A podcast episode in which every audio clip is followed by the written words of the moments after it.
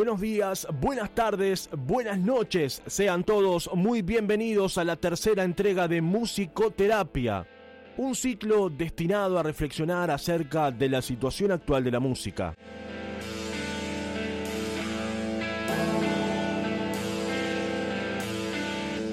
Si por algún motivo todavía no escuchaste ninguno de los episodios anteriores, te invito a que lo hagas de modo de tener toda la data necesaria, ya que hay un camino en evolución constante trazado desde el primer episodio.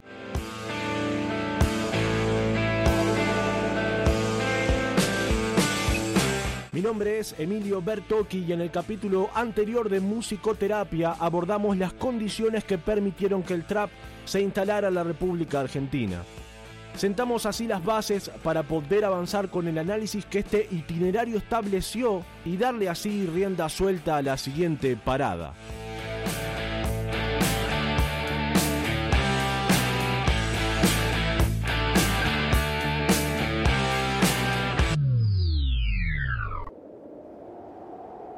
Capítulo número 3. El apropiacionismo como toda condición. Aclaración, este es un espacio de reflexión y de opinión, un espacio de autor. Cualquier comentario o sugerencia que enriquezca o problematice con mucho gusto se recibirá en nuestro Instagram. Nadie nos escucha oficial, ojalá se sumen.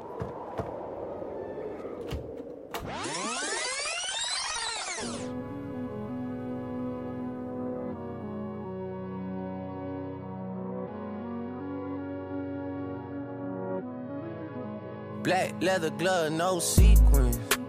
Buckles on the jacket, it's elite shit. Nike crossbody got a piece in it. Gotta dance, but it's really on some street shit. I'ma show you how to get it. It go right foot up, left foot slide, left foot up, right foot slide. Basically, I'm saying either way, we bout to slide. Hey, can't let this one slide. Hey. Don't you wanna Lucha de clases, feminismo, apropiacionismo cultural, ironía. Los nuevos medios de comunicación, el amor bajo la órbita del capitalismo tardío son quizá algunos de los elementos que gravitan en torno a este género nacido en la década de los 90 en el sur de los Estados Unidos y que a partir del 2000 encontró asidero en todas las orejas a nivel planetario.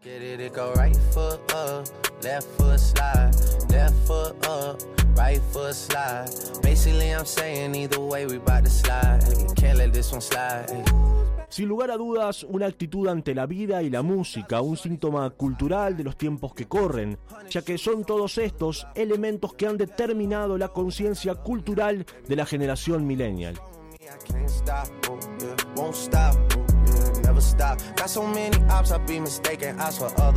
Pero afinemos un poco más la mirada y vayamos a la connotación que posee el apropiacionismo cultural cuando de música se trata.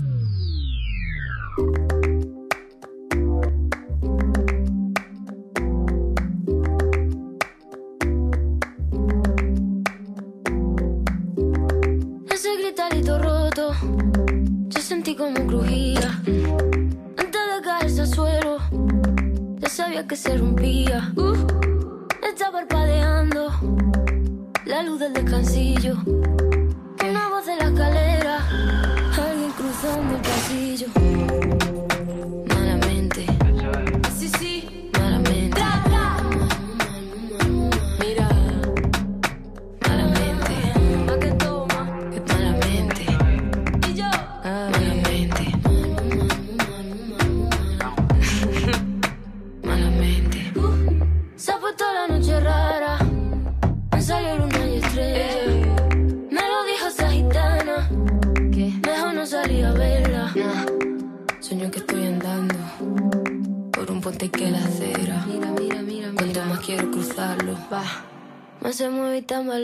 Porque se entiende a este fenómeno como a la toma por parte de una cultura dominante de elementos o prácticas pertenecientes a una cultura minoritaria que ha sido oprimida o perseguida históricamente.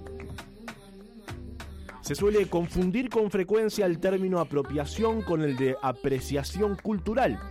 La apreciación cultural está mucho más cerca de una inspiración consensuada y consciente de la usurpación cultural con fines lucrativos. De hecho, es muy difícil señalar la línea que separa a una de otra. Porque cuando se crea arte inspirado en una cultura ajena desde una posición de respeto y conocimiento sobre el origen y su significado, reluce como un caso de apreciación cultural. Si en cambio se crea un producto de explotación económica a partir de la pobreza y peculiaridad de un pueblo, entonces nos aproximamos mucho más a la definición de apropiación cultural. Es una cuestión de perspectiva e interpretación. Sobre todo cuando el arte se convierte en un producto de masas, porque es ahí cuando entra a jugar toda esta problemática de la apropiación cultural. Cosa de familia no la tienes que escuchar. Lo capo con lo capo y yo soy la mamá.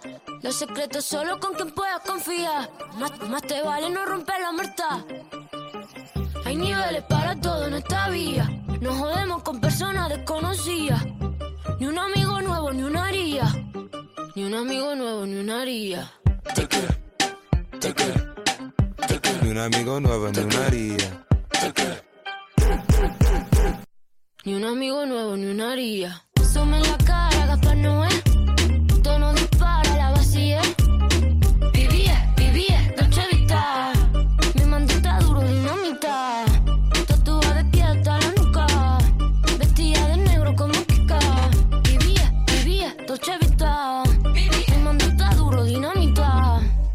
Pasa cuando esto se da al revés? Es decir, si las minorías adoptan elementos por ejemplo, de mi cultura dominante? Bien, ciertamente esto no tendría mucho sentido porque cuando un miembro perteneciente a una minoría adopta algo de una cultura mayoritaria, se está integrando en un contexto social, es un proceso de asimilación cultural. Debemos convenir que la arena por excelencia para el apropiacionismo cultural ha sido el pop. La relación data mínimo de los 90, donde alguno de los mayores hitos del género en algún momento ha apelado a símbolos de culturas ajenas. Y la mayoría ha salido bastante ileso de este tipo de situaciones. ¿Por qué digo ileso? Porque el apropiacionismo es un tema delicado, sobre todo por los contenidos simbólicos que puede llegar a tocar. Un ejemplo claro de esto es Rosalía, una joven catalana apasionada por el flamenco, que dio un salto impresionante en términos mainstream. Seguramente todos han oído hablar de ella.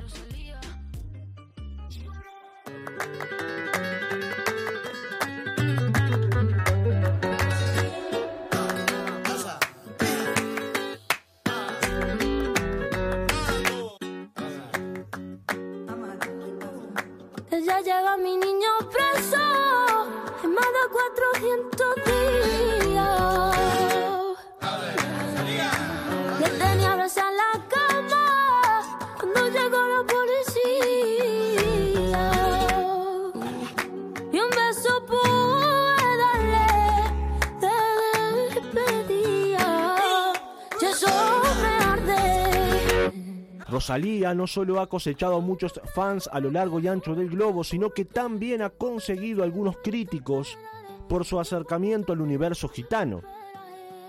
Con respecto a sus críticos, ella sostuvo lo siguiente. La música no tiene nada que ver con la sangre ni con lo territorial. Sin embargo, Noelia Cortés, una activista gitana, explicó en Twitter que para ella es fácil, siendo blanca y adinerada, disfrazarse con la estética gitana mientras niega sus privilegios sociales. Sabe que el antigitanismo es un problema ajeno a los suyos.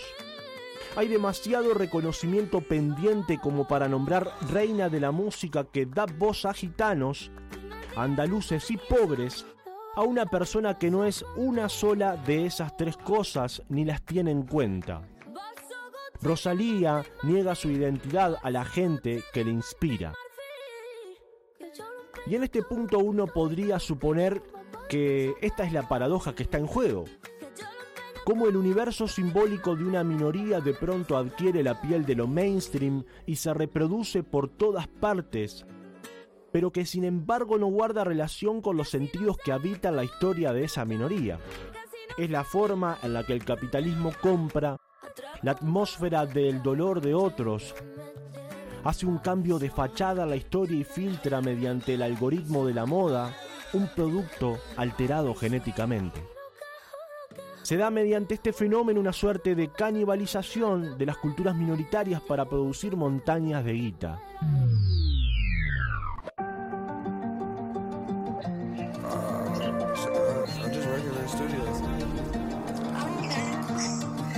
You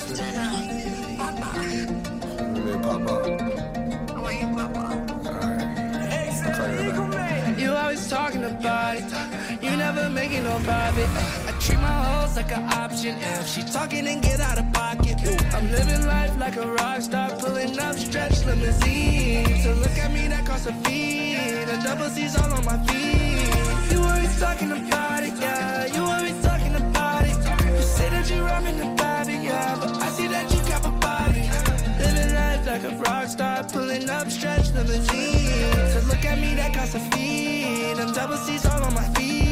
La industria musical ha ido desvalijando la creatividad de las zonas más pobres del planeta para diseñar productos que se venden masivamente en el mercado.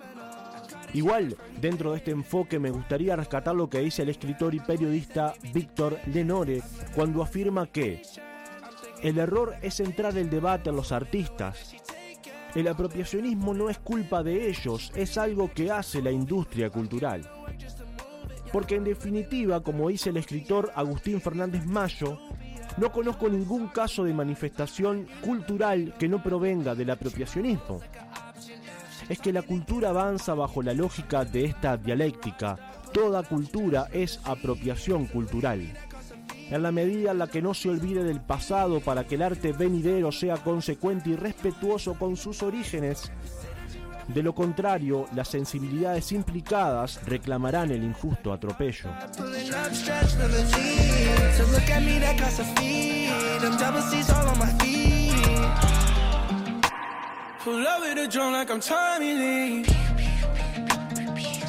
Stick, with me. Million wrist, ain't no rocks on me. I'm pretty as fuck, wanna copy me. I heard you was mad cause I'm popping this shit. Wow. I'm popping the pain and I'm popping that bitch. Wow. I hop out the plane and went straight to the whip. I know they can see. I think that's pretty cool if you me. Podríamos cerrar el tema del apropiacionismo con este audio porque Duki pone en palabras todo lo que hemos venido anunciando al respecto. Es realmente muy gráfico lo que plantea. Hay una banda de los 90 que se llama 36 Mafia, que ahí está el rapero Juicy J. Ellos ya hacían trap en los 90, imagínate. Pero ¿qué pasa?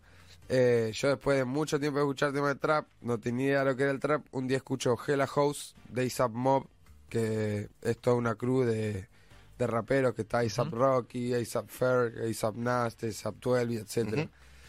ASAP con el signo pesos. Claro, ASAP con el signo de pesos. Que ASAP significa as soon as possible, lo antes posible.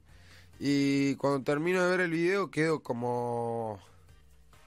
¡Wow! Que, que, que, y, lo, y lo volví a poner.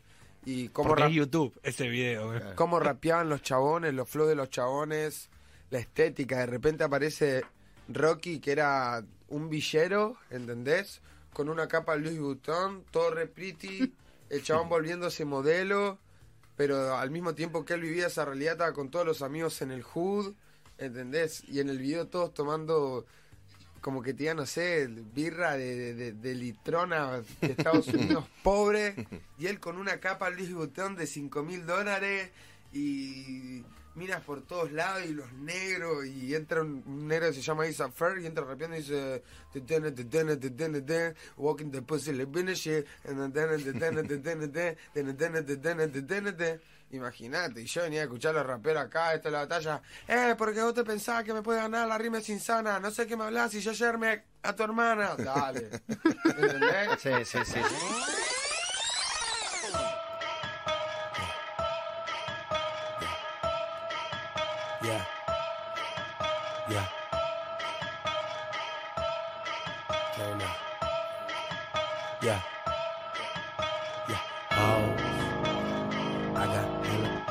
I got hoes. I got hella hoes. I got hoes. and I'm selling dope, and I just I chop, that just go. I got hoes, woo! I got hella hoes, I got hoes. I got hella hoes, I got hoes. Yeah, and I'm selling dope. And I just bought a chopper, let that pussy nigga know. I got started in these streets, extra hard for these hoes. We move hard in these streets, young guard X in the most. I'm like God in these streets, got a tech in my coat. I go hard in these streets, Johnny Depp with the blow. I flip nickels and O's, I flip powder and base. I done shoveled the snow, I done shot with the steak.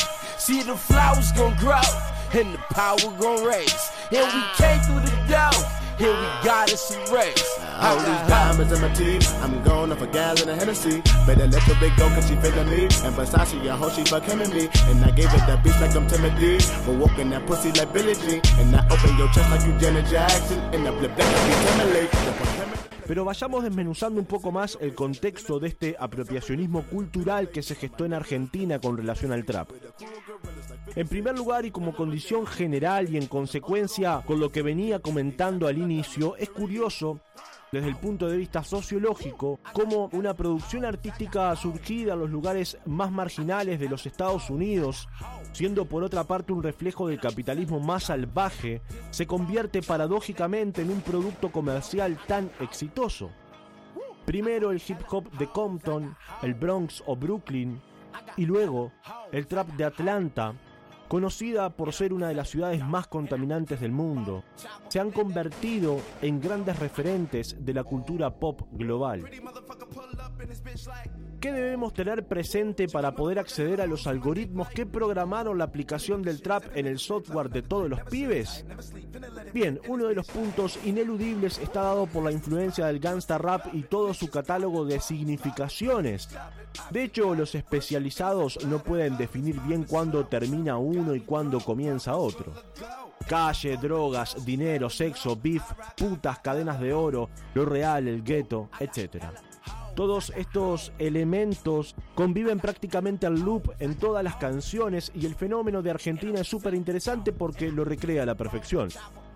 Te recuerdo que si venís siguiendo de forma cronológica cada capítulo y por ejemplo te brancheaste el capítulo 2, ya tenés las herramientas para conocer el gangsta rap, el dirty south y todas las consideraciones que sean necesarias.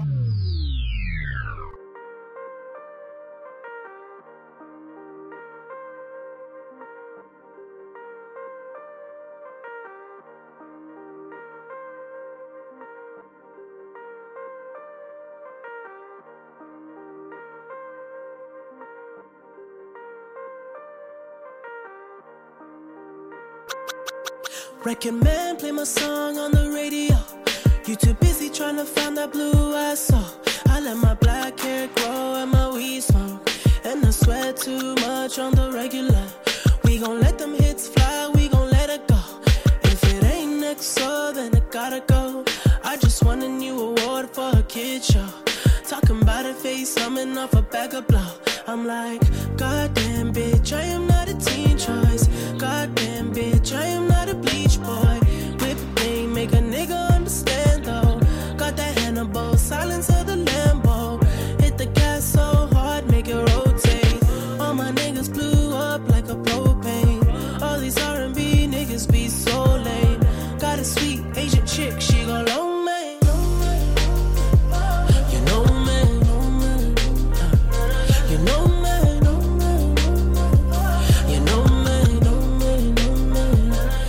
también establezco un paréntesis para pensar un poco esto. Porque si uno, treintañero ya, escucha trap, llega un momento donde dice, che, ¿qué onda? No hay letra, no le cantan a nada más. A estos pibes no se les cae una idea, ¿por, ¿por qué no cantan algo sobre lo político, social, etcétera? Es como que de inmediato uno reclama la poesía que el rock de nuestra generación dejó huérfana, vaya a saber uno dónde. Como ya hicimos por ahí, vamos a ayudar entonces hoy a todas esas bandas que quieren parecerse a los redondos. Banda que ya ha tenido muchísimo éxito y encima están separados. Por eso vamos hoy a directamente a su público. Lo importante es saber hacer letras, acercarse a la poética de los redondos. Para hacer letras como los redondos hay que escribir imágenes o metáforas. Ahí vamos. Atención. Levantas manco, tu mano sin saludo. El tetrasoviet Lenin de termidores. Furia de Trosco, suerte de Trosco. Se armó el cachengue en el puti kiosco. ¡Opa, guau, ¡Opa, guau, Chupa trosco, chupa trosco, chupa mielcitas en el puti kiosco. Explicación. Esta letra puede hablar de utopías perdidas en este mare magnum de consumo o simplemente puede tratarse de un quilombo que se arma porque pintó la hinchada de la Ferrer en un masiquiosco, robaron todo y se pelearon con la yuta. Sin embargo, se puede cantar y hacer un poco de esto. Otra letra de una canción estilo redondos. Y atención ahora con esto. Y tu pindonga Lanchen Ticket se fue a Venecia. Viaja en la góndola del gran jefe Carrefour anestesiado de Moyano sin camiones, sueña con Francia, mea en Lanús, ultra pindonga, ultra pindonga, sos una copla en el iPod de los sordos, ultra pindonga, ultra pindonga, gnocchi frufe, gnocchi frufe, gnocchi frali, gnocchi pipí, fra pipí, pipi pipi, pipi frupo. Pero exigir eso es como pedirle a amigos o a Lil Wayne o al mismísimo Weekend que cante algo de tinte social, que a sus letras se les caiga una idea más elaborada y no sea todo como brilla mi chain, la guita, las drogas, etc. Estos artistas cantan las mismas cosas y nadie se alarma ni reclama algo diferente. En Argentina, y sobre todo por nuestra influencia híbrida, pasa un poco eso y ciertamente es injusto porque debemos entender el género y su concepto. Además, este es un género complejo porque recrea toda una actitud, un estilo de vida que muchas veces se equipara con el rock. De hecho, es muy común escuchar a los propios exponentes en Argentina decir como que el trap ocupa desde lo actitudinal sobre todo ese lugar, que el rock dejó desde hace un tiempo vacante. Te no te guste, somos nuevos rock and roll, niño. Bueno, buen frasco chico viene el veneno, pueden parar. Soy de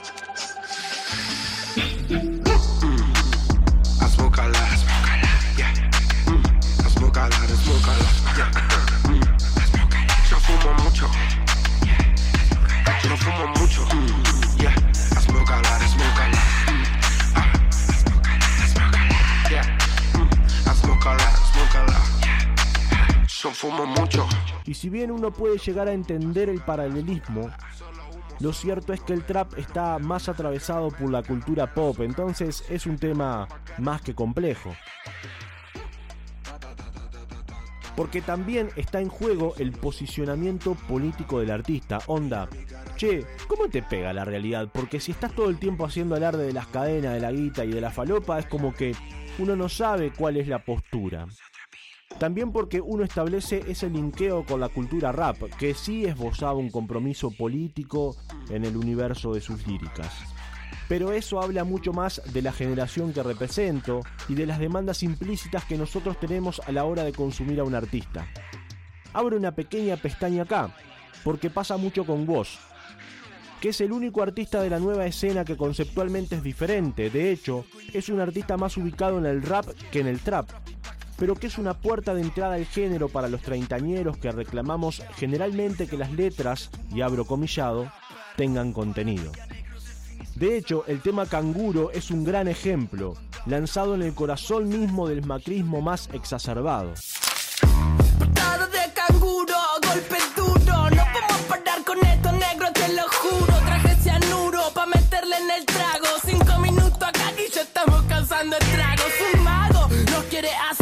desaparecer. Pero esta plaga rara nunca para de crecer. Somos de los pocos locos que andan buscando placer. Y aunque quieran vernos rotos, nos damos abrazos a torcer. No para de toser, trabajando 12 horas. Cobra dos monedas al mes para mantener cuatro personas. Y no hable de meritocracia, me da gracia, no me jodas. Que sin oportunidades esa mierda no funciona.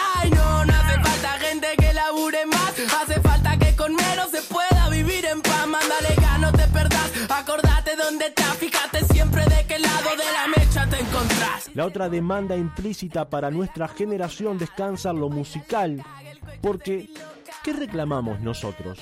Que toquen algún instrumento, como mínimo. Entonces Catriel y Paco Amoroso significan el otro umbral al género urbano para los treintañeros. Pibes virtuosos, recontra espinetianos, si no escuchen Astor, que incursionaron en estas nuevas estéticas.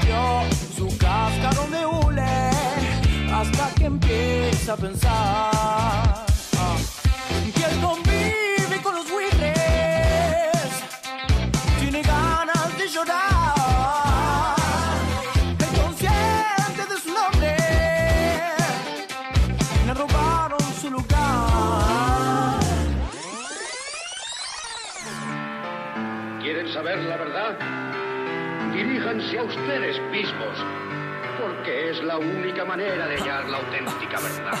Bien, cerramos esta pestaña y volvemos con el tema de la lírica, sobre todo teniendo presente la realidad del trap y su relación, por ejemplo, con el rap. En este sentido es bien interesante lo que Ernesto Castro plantea cuando señala lo siguiente. Yo aplico la expresión rap virtuoso para referirme a un tipo de rap que se convierte en normativo y mainstream, tiene tres características.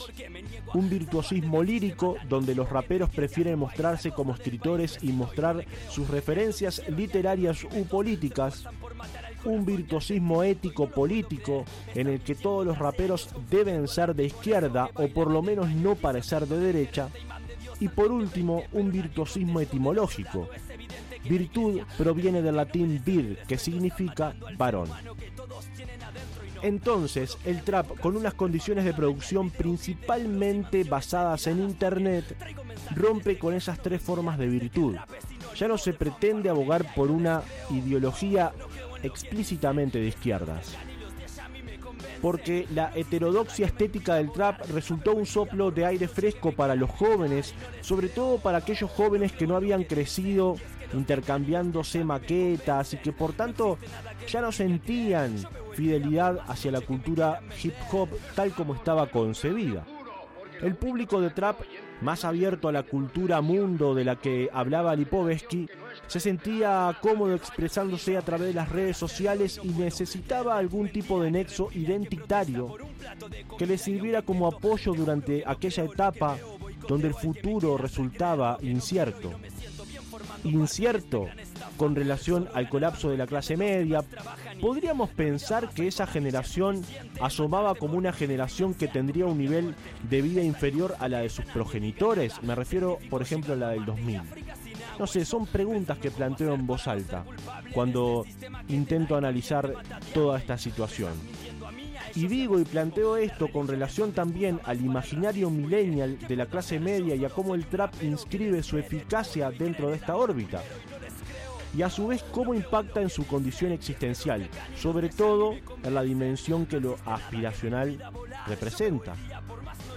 Hay todo un meollo bastante interesante para desglosar, sobre todo para problematizar ahí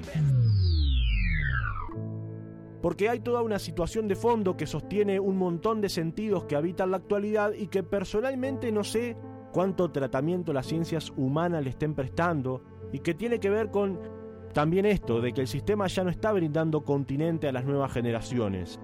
En este mundo tan vertiginoso uno siente que se está formando profesionales para carreras del pasado, que hay todo un cambio de generación que opera con lógicas diferentes, que tiene otras necesidades. Hoy le preguntás a alguien, che, ¿cómo va a ser el laburo dentro de 10 años y nadie se atreve a decir nada? Porque también, y capaz no es patrimonio del presente, pero es lo que nos toca analizar, es bien interesante reparar en cómo los las jóvenes generaciones se fijan en intérpretes que ofrecen una visión hedonista del día a día, ¿no? alejada totalmente de, de la cotidianeidad. La precarización del laburo es otro de los temas determinantes en todo esto, ya que está íntimamente ligada a lo que mencionaba con anterioridad.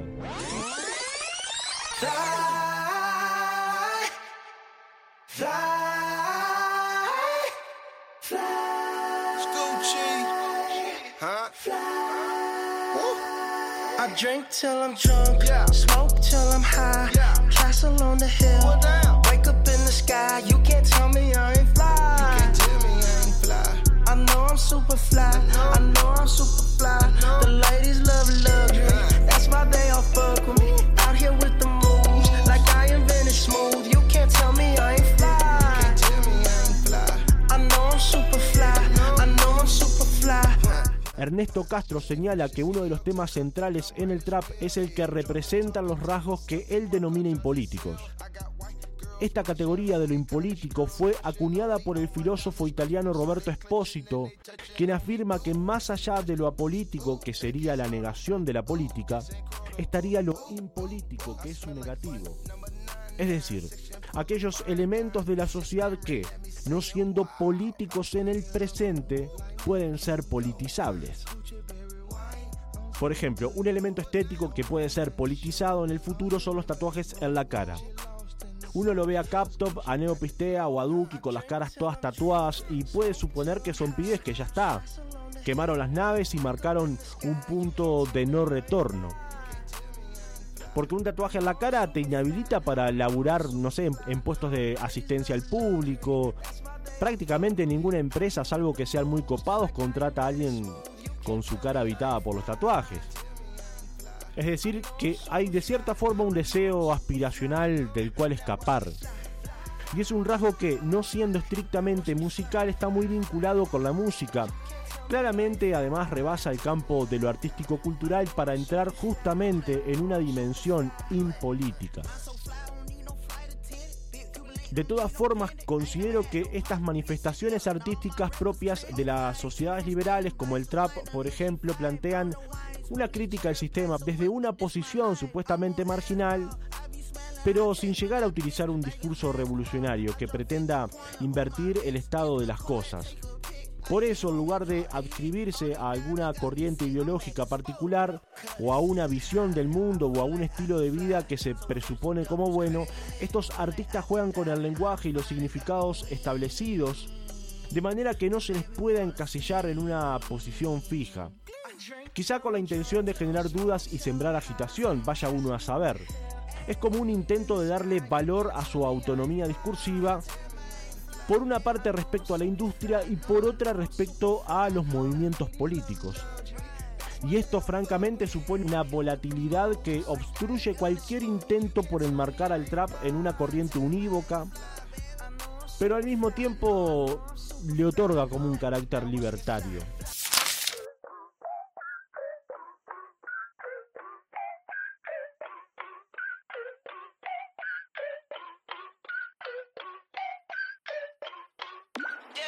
Hace cinco días que no paro de tomar pastillas. El respeto entre ustedes es tan fino como la mina. A algunos raperos les conviene pasar página. O la van a pasar mal. La naga es mágica. Hace cinco días que no paro de tomar pastillas. El respeto entre ustedes es tan fino como la mina. Estoy desayunando en una taza con sus lágrimas.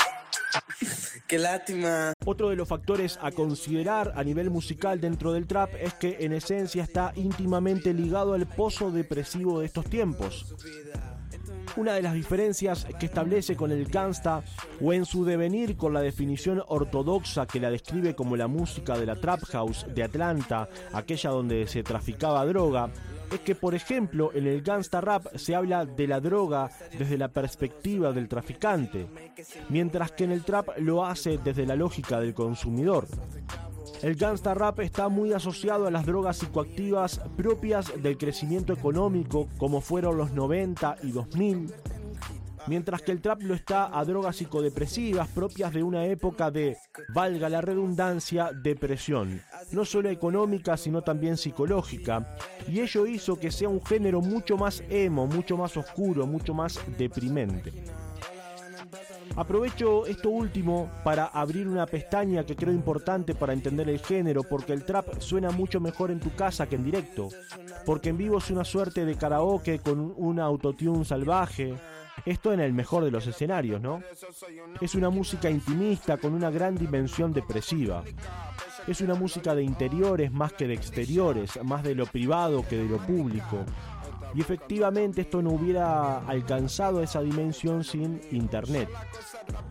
Tampoco hubiera alcanzado esta dimensión sin la viralización que los medios de comunicación proponen. O sea, yo quería ser Lil Wayne, ¿entendés? Y estoy acá en un lugar donde no se podía ser Lil Wayne, ¿entendés? No, no existía, no, no, era imposible, era impensado.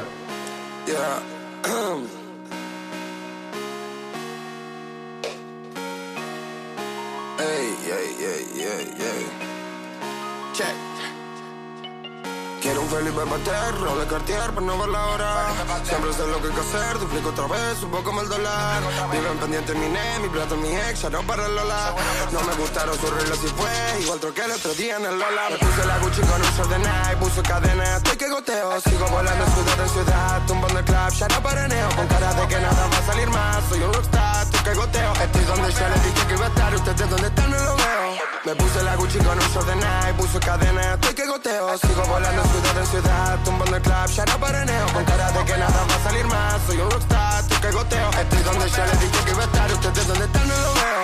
Nightlife, top life, secuencias que van a mil. Falta calma, por eso tomo otra. No sé cómo dormir, ella se volvió a ir.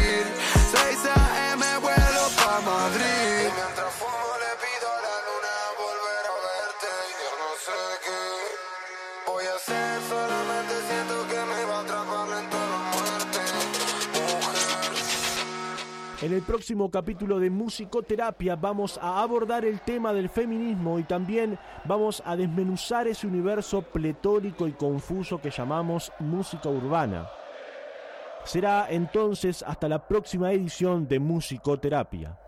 Me puse la Gucci con un short de Nike, puso cadena, estoy que goteo. Sigo volando ciudad en ciudad, tumbando el club, ya no paraneo. Con cara de que nada va a salir más, soy un rockstar, estoy que goteo. Estoy donde yo les dije que iba a estar, ustedes donde están no lo veo. No lo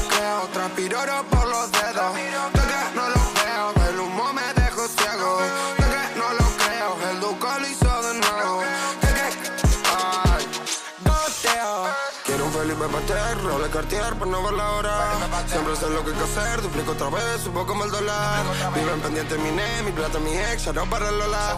No me gustaron sus reglas y fue igual troqué el otro día en el Lola. Me puse la Gucci con un short de Nike, puso cadena, estoy que goteo. Sigo volando ciudad en ciudad, tumbando el club, ya no paraneo. Con cara de que nada va a salir más, soy un rockstar, estoy que goteo. Estoy donde yo les dije que iba a estar, ustedes donde están no lo veo. Sé que no lo creo, transpiro por los dedos.